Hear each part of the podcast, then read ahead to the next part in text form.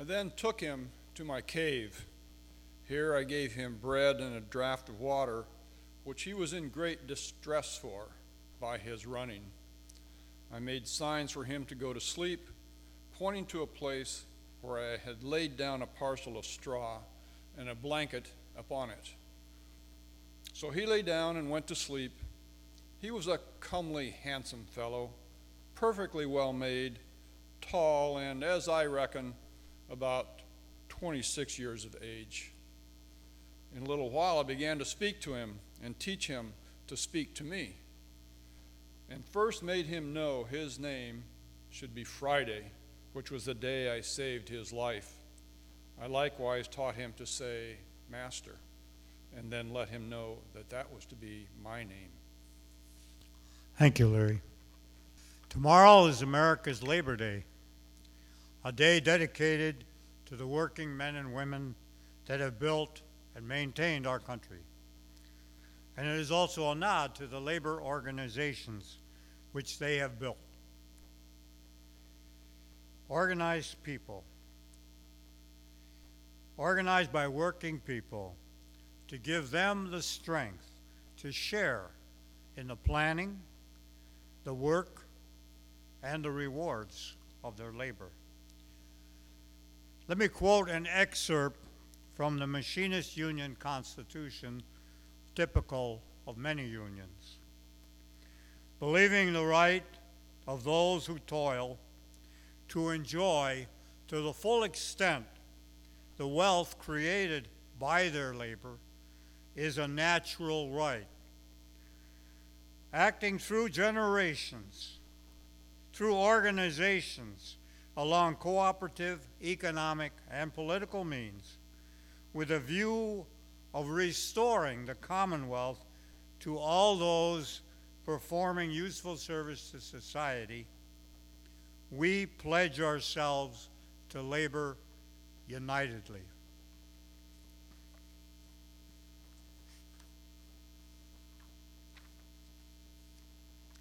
I must have first read Robinson Crusoe while in junior high or earlier.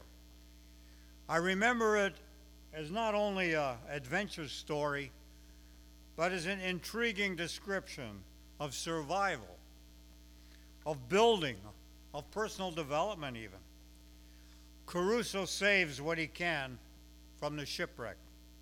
He builds first a tent home and then a more permanent shelter, partly in a cave.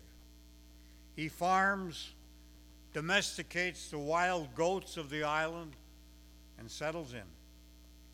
He meets a companion later on, is eventually rescued, and makes it back home to England. On rereading Caruso much later, I found implications that totally escaped me at the first reading of the story. From our reading, I will call you Friday, you call me Master. Caruso, as a matter of course, proceeds to point himself as Master, and he names his companion Friday and assigns him to be a servant or even slave. Now, Friday, as a 20 some year old, must have had a name Kinta Kunta Mandela. Hello, my name is Robinson. What is yours? Crusoe could have offered to split the island between them or offered to pay wages or asked Friday to work off improvements that he, Crusoe, had made. Or they could have shared, established the cooperative commonwealth, or God forbid, a communist commune. I reread the story. But first, I read a short biography of the author, Daniel Defoe. Daniel Defoe lived from 1660 to 1731 in England. He was educated for the Presbyterian ministry, but he went into business instead. he became active in politics. He supported women's rights, welfare for the disabled. He spoke against racism, and he was arrested for criticizing the government supported Church of England for supporting religious toleration. Sounds like one of our people. He wrote editorials, history, travel books, and fiction. He was 50 when he heard the story of Alexander Selkirk, who was an English sailor who spent five years marooned on an island, Juan Fernandez Island, off the coast of Chile. This gave him the idea for his now famous novel, Robinson Crusoe. He has written other works, but it is for Crusoe that he is best known. Thus forewarned, I reread The Adventures of Robinson Crusoe. It was both as I remembered it and different. For example, a theme that my memory had glossed over was Defoe's extensive exploration of solitary life and his use of the story to show Caruso's personal growth against adversity, his discarding of artificial values, and his acceptance of responsibility and morality. This as a struggle for survival de- depending on self reliance and fortitude. Now, there's no denying self reliance and fortitude. There is, however, more. Caruso, after the storm and the shipwreck, is washed up on the beach, alive, alone, with no more than his tattered clothes. How then does he go on to achieve relative prosperity? After shaking the water out of his eyes, he sees the hulk of the ship also on the beach, accessible.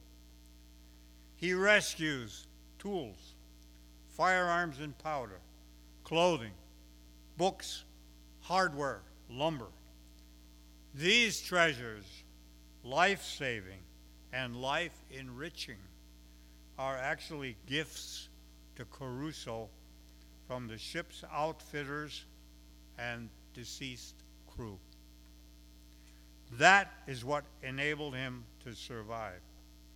And he, Caruso, has had also passed on to him language, literacy, knowledge of calculation, awareness of tide and weather.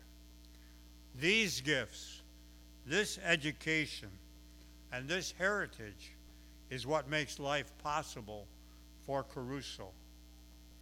So, what Caruso is asked to share with Friday is not only the fruits of his, Caruso's work, but in addition to the materials from the shipwreck, received gifts from many sources language, work skills, culture, and religion. When Caruso saves his new companion, whom he names Friday, from pirates, Friday speaks no English. Caruso establishes a social hierarchy in his first lesson plan. However, early on, as the now named Friday is taught the true religion, Defoe, through Caruso, does admit the possibility that Friday might already have a religion and a set of moral values.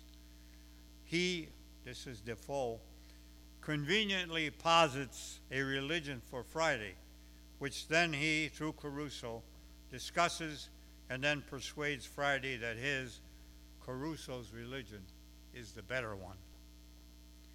In retrospect, this was written over a hundred years before missionaries took the remaining Tasmanians into camp, imposed a rigid, intolerant religious indoctrination upon them, refusing to even so much as discuss or even acknowledge they might have beliefs or traditions of their own. The Tasmanians made a conscious choice not to bring children into such a world in which they could not teach their own values and beliefs and accepted extinction as a people in consequence. Given the state of cultural anthropology in the time of Daniel Defoe, the fictional Friday actually received quite a bit more consideration. Robinson Crusoe gained a whole new life experience and human enrichment when Friday came into his life. Just the company of another human being brightened his whole plane of existence. If the mores of Defoe's time postulated of subservient status for Friday, through the story, Defoe points to the gains achieved through Friday and Crusoe's synergy, their combined work, achieving much more than each working in isolation. This synergic gain is especially true in our modern interdependent industrial society, a fact often overlooked by some of our more ideologically driven neighbors. It is when people do work hard and they perceive their efforts as sole achievements, as Caruso did, and then are faced with the possibility of having to share those gains with someone new on the scene, someone who has not contributed to the original digging, plowing, building, that apprehension, mistrust, and resentment appear. We Americans, dare I say, Christian oriented to a large degree, do indeed have problems dealing with those others, those new on the scene, those Fridays. And we receive those Fridays every day, whether they come on foot, step by step, over the wall or under it, or via modern air transport. They come to our island or into our castle. And we do assign a name and or status to them as we cope and adjust to their presence. After all, we Americans are mostly a nation of immigrants, and relatively recent immigrants at that. We have mostly worked, built, improved our island. Now it seems we are required to share that which we have achieved with the newcomers. Escapees indeed, in many cases, from pirates. We are faced with the same choices as Caruso how to deal with them. Let us consider another quite different aspect of this question. Another true story. When I was about 11 or 12, we visited my grandparents. They lived on a small farm near Utica, New York.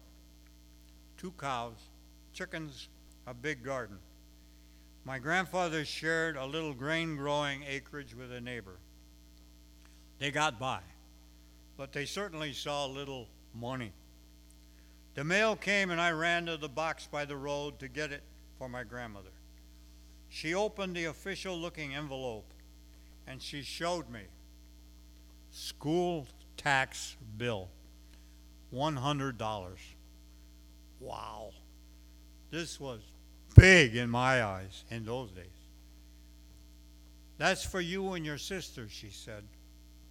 For us, the grandkids, our education.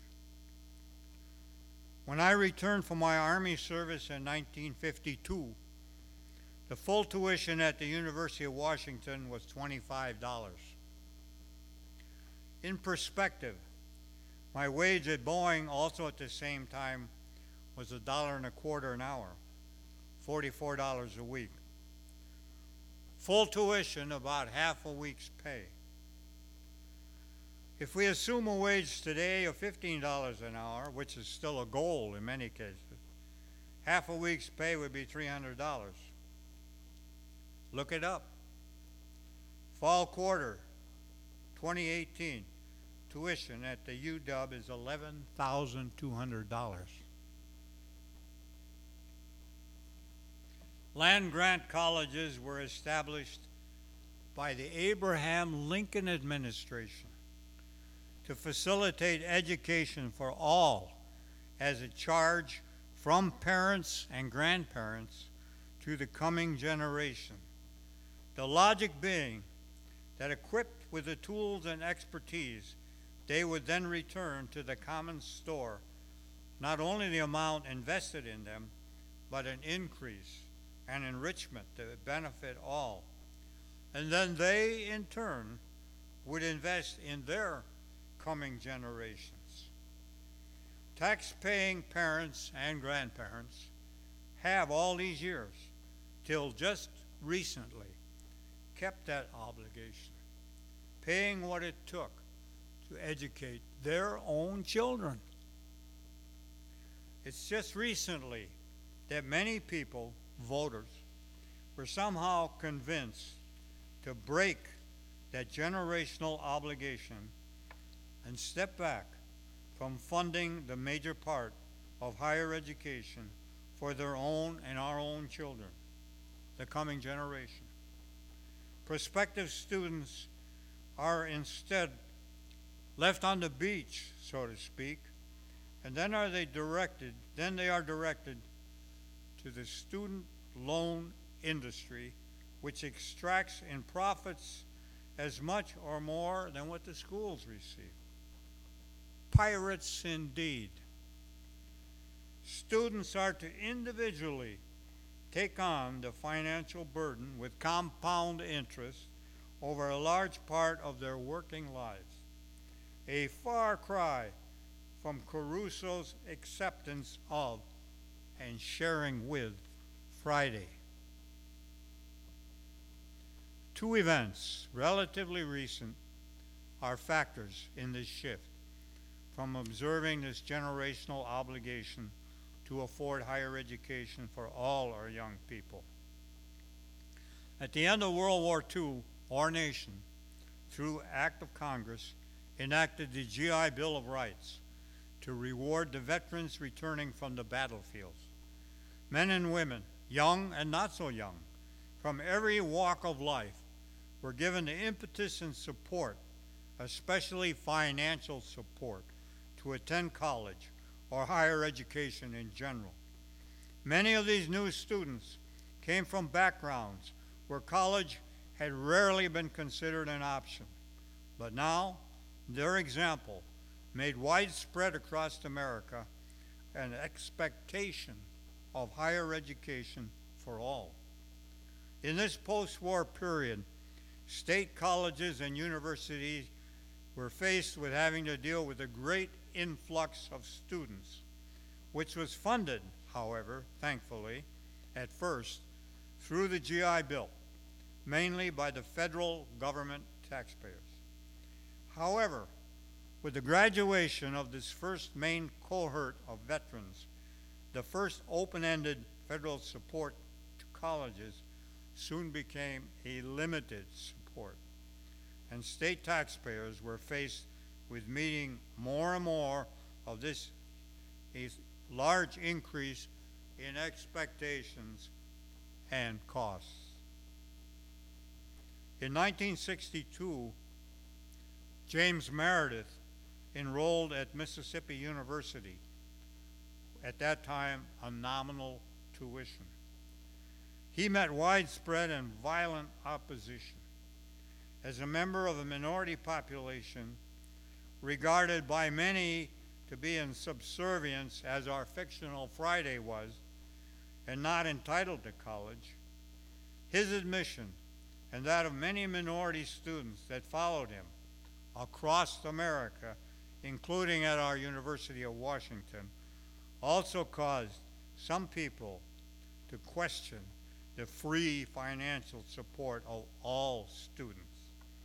To meet these developments, a choice was made by state after state to gradually, insidiously raise barriers, especially financial barriers for access to higher education, rather than ask citizens to meet this increase in costs through higher taxes. And instead, expect students to individually shoulder long term fiscal obligations. Let's go back to uh, Daniel Defoe, or rather Robinson Crusoe. This is a quote from the book. Another reflection was of great use to me, and doubtless would be so to anyone that should fall into such distress as mine was.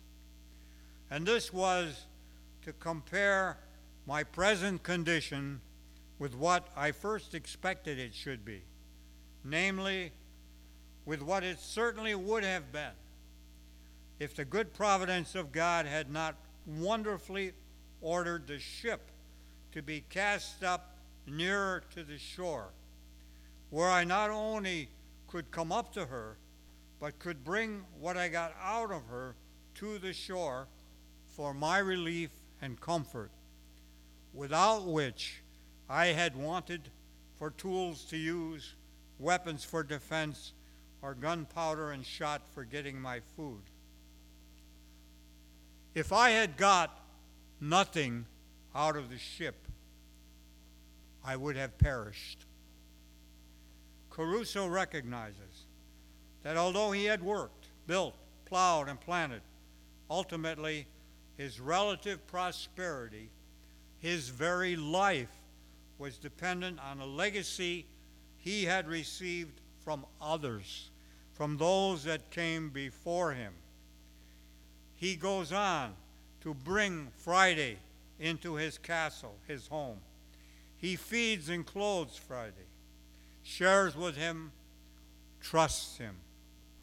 As Caruso's saga continues, it is Caruso and Friday together that fight off pirates that capture a ship and return to Europe, where it is Friday that saves Caruso's life from an attack of wolves. We can join with those that come to us, many indeed that are fleeing pirates. They can enhance our lives. They, together with our coming generations, will make contributions, big and small, to our mutual benefit. And surely we join with those that would maintain the generational obligation that we and those of our generation received in educational support from our parents and grandparents to pay we can pay for the education of our own children and not deliver them in biblical terms to the money lenders of the student loan industry. Our future is in the hands of those here that bring in the light. Let's not fail them. So be it.